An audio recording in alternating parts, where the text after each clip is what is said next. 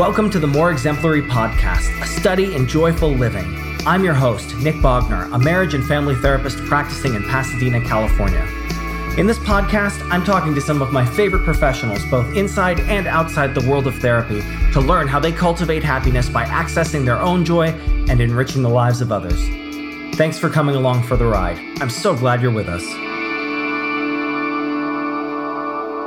This week, I'm talking about adult children of alcoholics with Michelle Lang. Michelle has a lot of really interesting insights and lived experiences about what it's like to grow up with a parent who's an alcoholic. For those of you who haven't experienced it, it's a really interesting and, and distinct thing that we see a lot in the therapy world. And for those of you who have experienced it, I think you'll find, even if you felt very alone in your experience, um, that there's a lot of this that's going to resonate with you. So I hope you enjoy it one of the things that uh, you know we've known for ages, or at least in the therapeutic community that we've known for a long time, is that um, alcoholism doesn't just affect the alcoholic; it affects the whole family system of the alcoholic.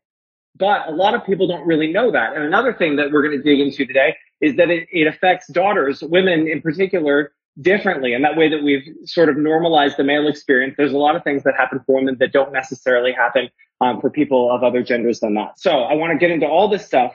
Let me start with what are some of the ways that adult children of alcoholics uh, see the world differently from people who didn't grow up with an alcoholic parent?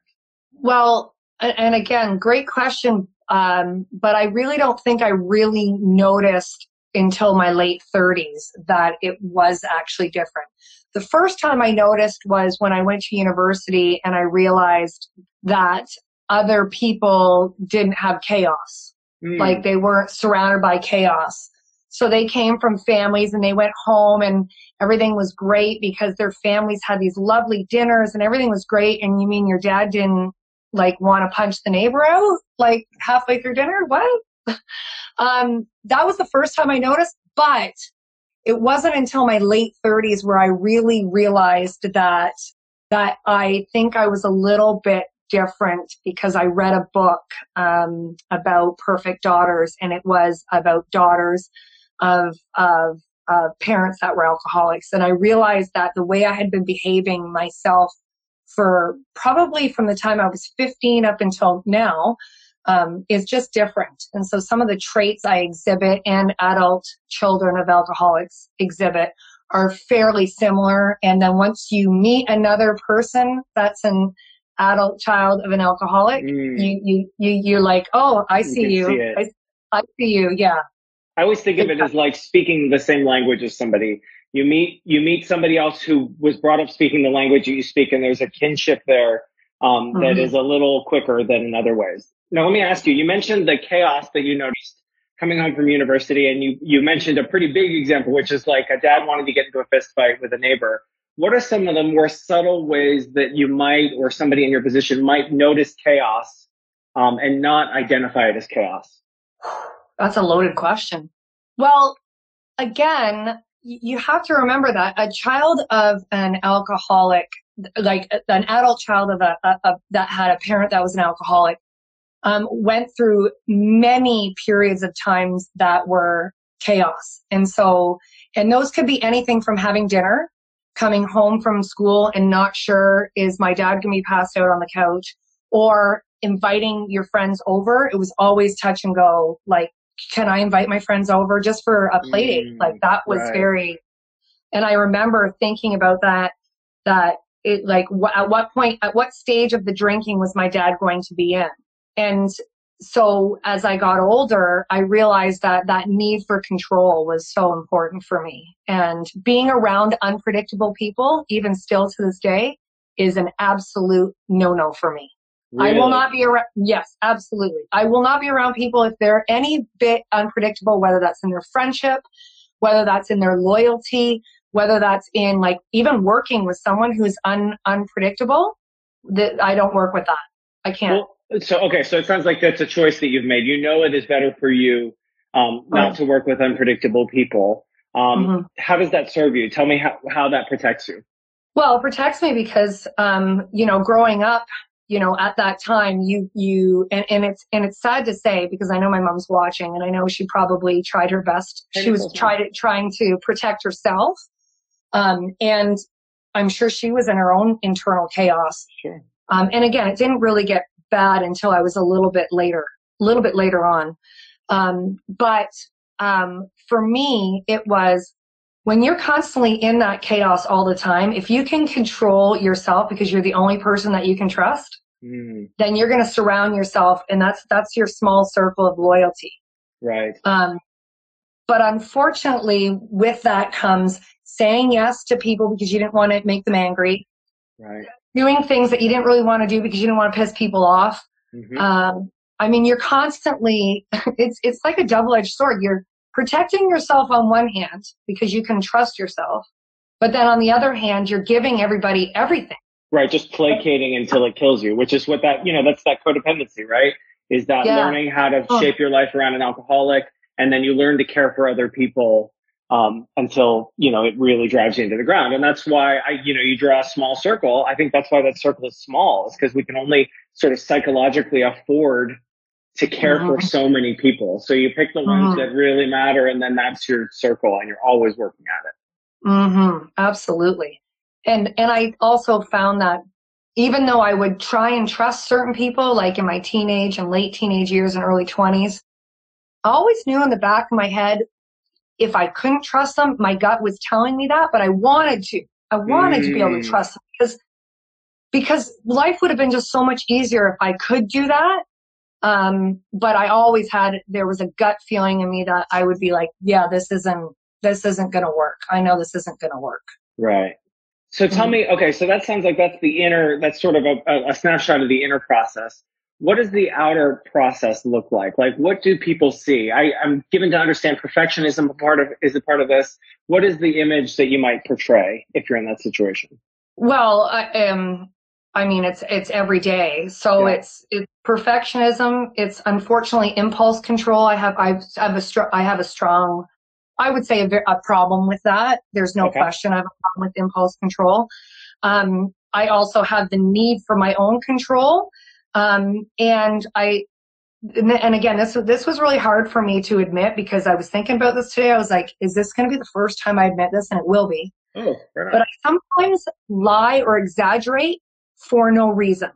Hmm. And but in in in those books that I read, Mhm. it was because that that is actually normal because I was always so afraid of the reaction. So sometimes Mm, something that would be normal, like you could just tell someone the truth, like uh, you know, I don't, I don't, I don't like that food, or um, that's not how I would say, like, and something basic. right. I learned at a very young age that my dad was so unpredictable that I had to be very careful about hurting his feelings or if he was going to snap. Any of those things that my dad did, I had I had to worry. So something that is something as basic as a question that someone would ask you about, "Oh, did you like that movie?" Well, if I thought they liked the movie, I would answer yes. Yep. I would be like, "Oh, what did you think about it?" Because I, I didn't, I was always, always worried about, um, you know, the feeling of the unpredictability of someone getting mad, being angry at me. And so the feeling of having to lie. So is it, so if I'm understanding it, is it like a reflex that you start to learn? You start to learn to automatically make up whatever the best received response is going to be rather than looking inward and figuring out what the truth is. Is that what it's like? Well, it's all about, you were worried about the, be- the reaction of the person that I'm talking to, Right. right? And, Just and no matter instinctively. instinctively, always. Like, I remember one time, and when I was thinking about this today, um, I remember my boss one time said, Hey, how's that course you're taking? And I had planned on taking this course. For whatever reason, I had, I mean, we're talking, this is 18 years ago. For whatever reason, I hadn't gotten around to taking the course. Yeah. And right away, I was like, it's great. The course is great. and and I got read right away. And he's like, okay, great. He's like, well, like, what's your biggest takeaway from the course? I was Oh, like, boy. gotta work hard, gotta work hard. That's all. I yeah.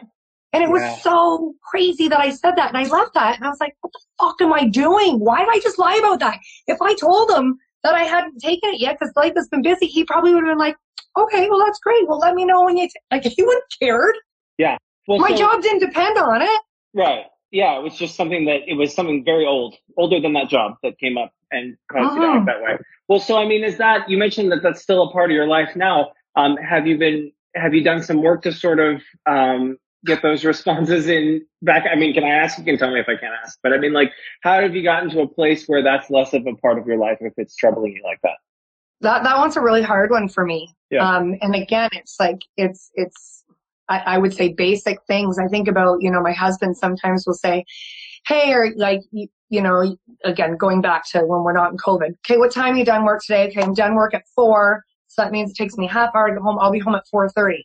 But because I'm a workaholic, sometimes I work more than that, and I already know I'm going to do that because that's just Mm. what I do. Right. So then I'll get work, work, work, work, work, work, work, and then now it's 10 after four, which I knew damn well it was going to be 10 after four before I was going to leave, and then I'm going to be home late. And instead of just calling him and saying, "Hey, I worked 10 more minutes late," I'm going to be home 10 Yeah. minutes later. I'm I'm I'm literally driving white knuckling like this, like "Mm, I can't tell him because he's going to be mad at me. He's Yeah. probably not going to be mad at me. Nine point nine times out of ten, he's not going to be mad at me. Right. That's Well, and if he does, it'll pass, right? You know, he's an It'll adult, you're an adult. Like it doesn't need to be a divorce or anything, right? no, no, but that's my problem. Yeah. That's that's me. I'm the one with that problem, and I still have that problem. Okay. Yeah. Let me ask you because you re- you referred to that book earlier, Perfect uh, Daughters, which you had Mhm. recommended to me. And just as a quick aside to the people watching, uh, it's Perfect Daughters. I accidentally ordered a book called A Perfect Daughter um, by accident, not knowing the author, and got about a quarter of the way into it. And I was like, not only is this kind of poorly written, but it doesn't seem to have anything to do with any of this stuff. Oh. It is Perfect Daughters. Um, and if you get the right book, it's well worth it. And what the reason this book is important, I think, is in part because, again, like I said, um, we've done such a great job normalizing male experiences that we forget to reflect on things that happen specifically for women or in certain different ways to women. So, what are what are some of the sort of trademark, in your experience, parts of the female um, adult child of alcoholics experience?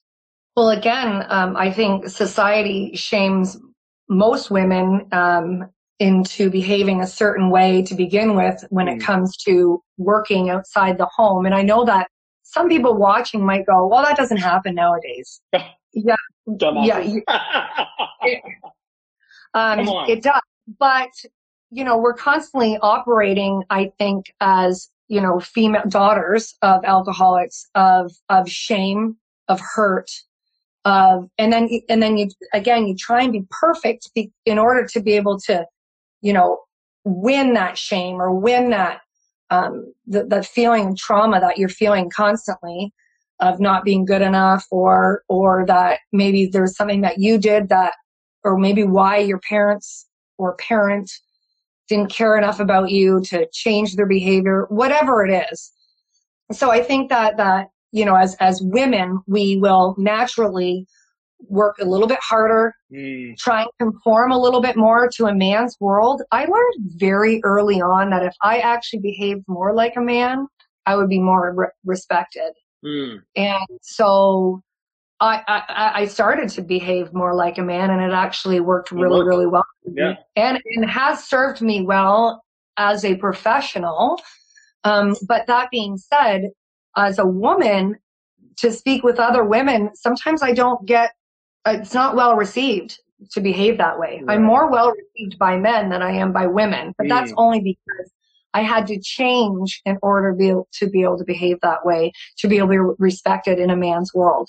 Yeah, you learn to speak Um, that other language, right? So that you could, so that you could go to work and fit in in the next experience. Yeah. right? But constantly, you know, every single day when I'm, you know, if I'm at work, I, I'm constantly trying to be perfect, work harder than the next person, um, you know, feel guilty for a lot of times impulse, like the impulsivity of my job. Sometimes I'll be like, well, I can do that. I'll do that. I'll do it right now. Right. And next thing you know, I'm like, shit, why did I say I was going to do that? And I just add more to my plate, right? Yeah. Well, so would you say it's like a multiplier on all the sort of the sort of general societal shames that we put women through all the time? That it's like it just gets amped up even more because you have this this sort of alcoholic family tendency behind it. Is that what it's like? Mhm. Yeah, it's just one of the traits that, uh, one of the many traits that, you know, we share um, as adult children of alcoholics. And I mean, it's not like there's only a few of us in the world. There's right. millions of us. Widespread. like it's not hard. I mean, I've, I've had many times I've had conversations with people. I'm like, you know, my dad was an alcoholic. They're like, well, my dad was too, or my mom was too. And, and right away we can pinpoint five, six, seven things that we do the same. Right. Which isn't that amazing? Which, yeah. And I mean, that's, yeah. that's within the last like hundred years that people realized that that was a, a case. And, you know, codependency is one of the things that I really love working with. And in a lot mm-hmm. of cases, that's really just the thought patterns and behavioral patterns that emerge from having a, a parent or a family member that was an addict, you know, mm-hmm. whether it's to alcohol or any of the other things that you become addicted to. And it's astonishing. It's, it's observable. It's, you know, common. It's something that you see all the time. Well, so what would mm-hmm. you say to somebody, what would you tell someone who's just starting to realize the effects of her parents drinking on her life, her upbringing, her behavior? What would you say to her? Well, it's not your fault. Hmm. My first thing. It's not your fault. And for years, I always thought that, you know, all the mistakes I had made, it was, it was me, it was in me. But there was a framework that had been set up for me for a long time. I'm not a bad person. Maybe making those impulse control issues and and mistakes that I had made along the way and and trying to still be perfect is just just a byproduct of that. I would say to anyone if they um, are an adult child of an alcoholic that there are there's lots of us out there. Yeah. And you just need to talk about it. Um, because soon as you talk to one person, one person knows four people who knows ten people. Like, I, I mean, we're you know like pretty tight. Tree. Totally. and, and um, and and it's now becoming more um, uh, what's the word? Like we don't. It's not necessarily taboo to talk about it anymore. Because I remember when I was twenty, I would never have said, "Well, my dad was an alcoholic," because yeah. that would have made me look like I didn't come from a good family. Because I did come from a good family. My dad still loved us. Sure. My mother, you know, luckily left him um, you know, when I was about 16, 17 ish. Yeah. Um, to pursue a life that she should have had her whole life.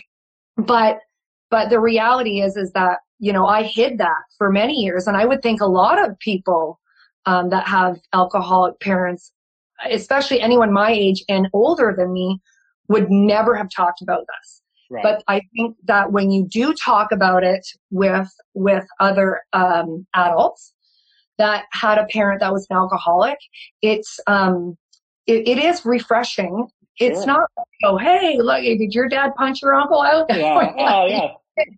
No, it's not like that. It's it's more like oh my god, so I'm not fucking weird. And I'm not alone, like, right? It, it, and it is so. When I read that book, it was the first time because um in that book and I, um I, when you do get it, I don't know if you have it or not. You do you have it now? Yeah, I have it. Yeah. I'm sure if it came yet. So in that book, it has stories and they're all stories of these women. And I read them and I don't know how many times I highlighted and, and, and earmarked and was like, oh my God, that's me. That happened to me.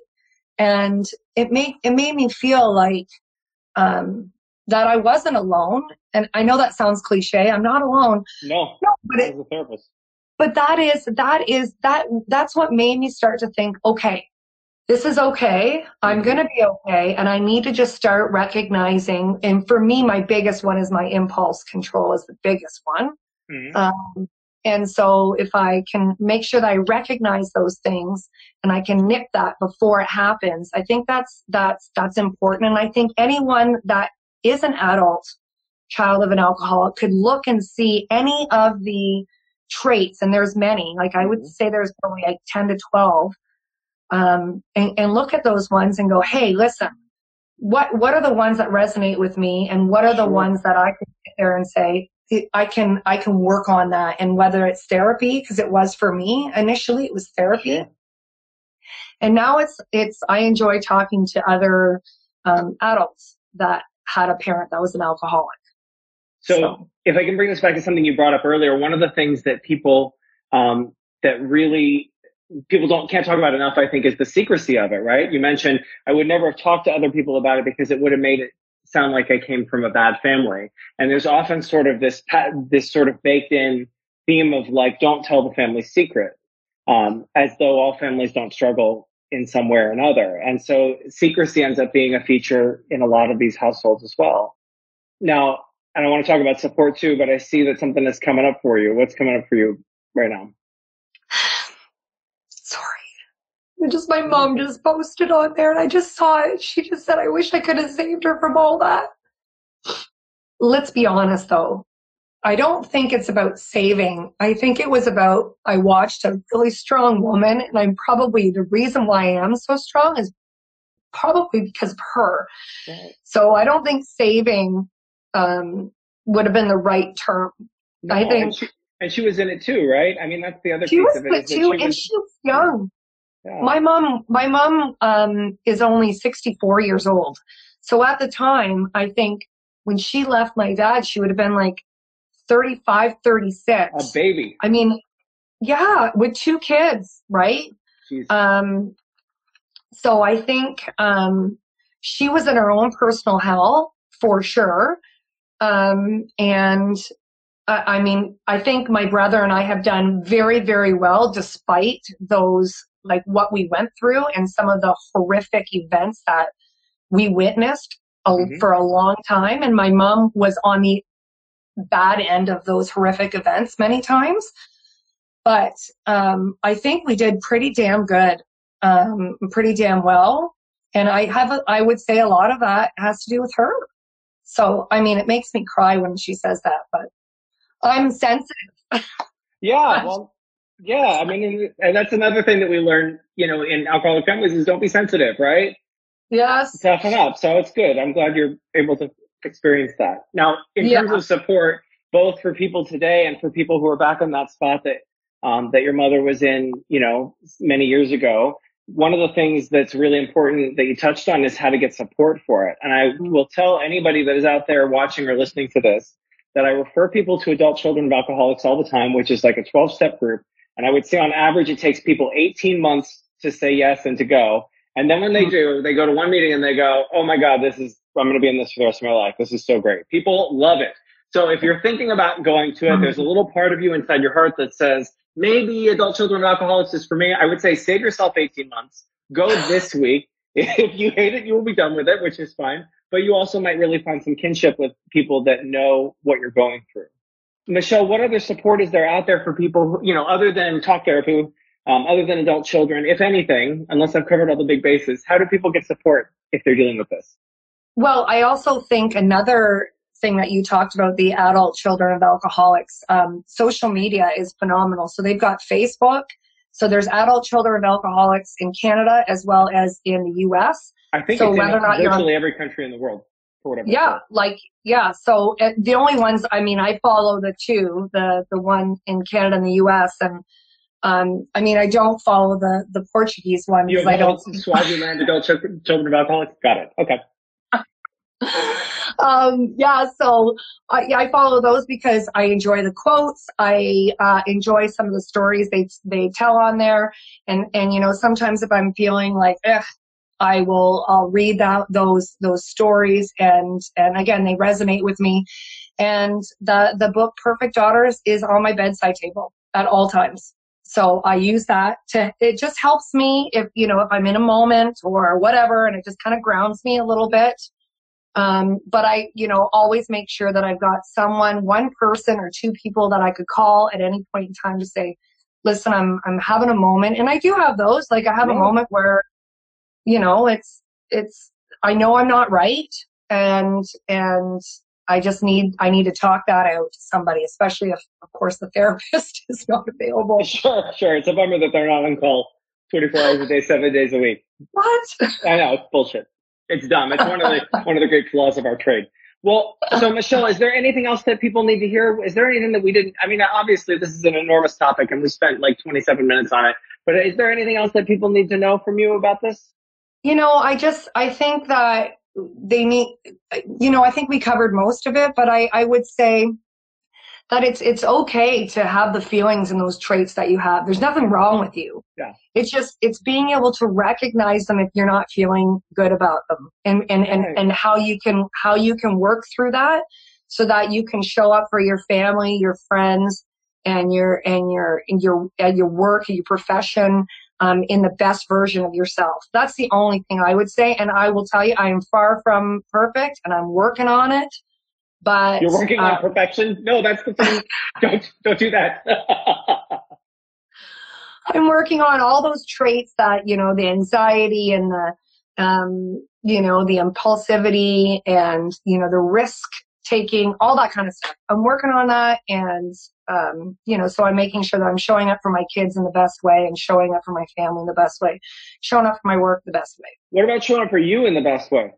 Well, see, there you go. That's the next one. That's the next step. That's the next one. We got it. That's step 12. Right. I, I can't wait. Well, Michelle, thanks so much for making time for, for me and for us and for the people out there today. Um, I really appreciate you uh, being willing to share your experiences with everybody. Thank you. Awesome. Thank you so much for having me. So much. Thank you, Nick. Well, that's it. Short but sweet. Our conversation with Michelle has drawn to a close. Uh, I hope that you enjoyed and got a lot out of what you heard. And I want to send a reminder out there to those folks um, who are recovering uh, and growing up in spite of experiences um, with alcoholic parents or family members. There is support out there. And I hope that you are able to find it and avail yourself of it. I wish you the best and Happy New Year. That's it for this episode of the More Exemplary Podcast. If you'd like to have a question answered on the More Exemplary Podcast, please send an email to moreexemplary at gmail.com. If you're interested in transforming your life, whether it's romantically, professionally, historically, or any other way through psychotherapy, please visit me at www.nickbognertherapy.com. If you love this podcast, please tell all your friends about it, and if you don't have any friends, then please tell some strangers about it in a not creepy way. Subscribing and leaving positive reviews helps me to be able to make more episodes of this podcast. And if you're still listening at this point, then I suspect you've fallen asleep with your earbuds in. Sleep well, and I can't wait to join you for the next episode of the More Exemplary Podcast.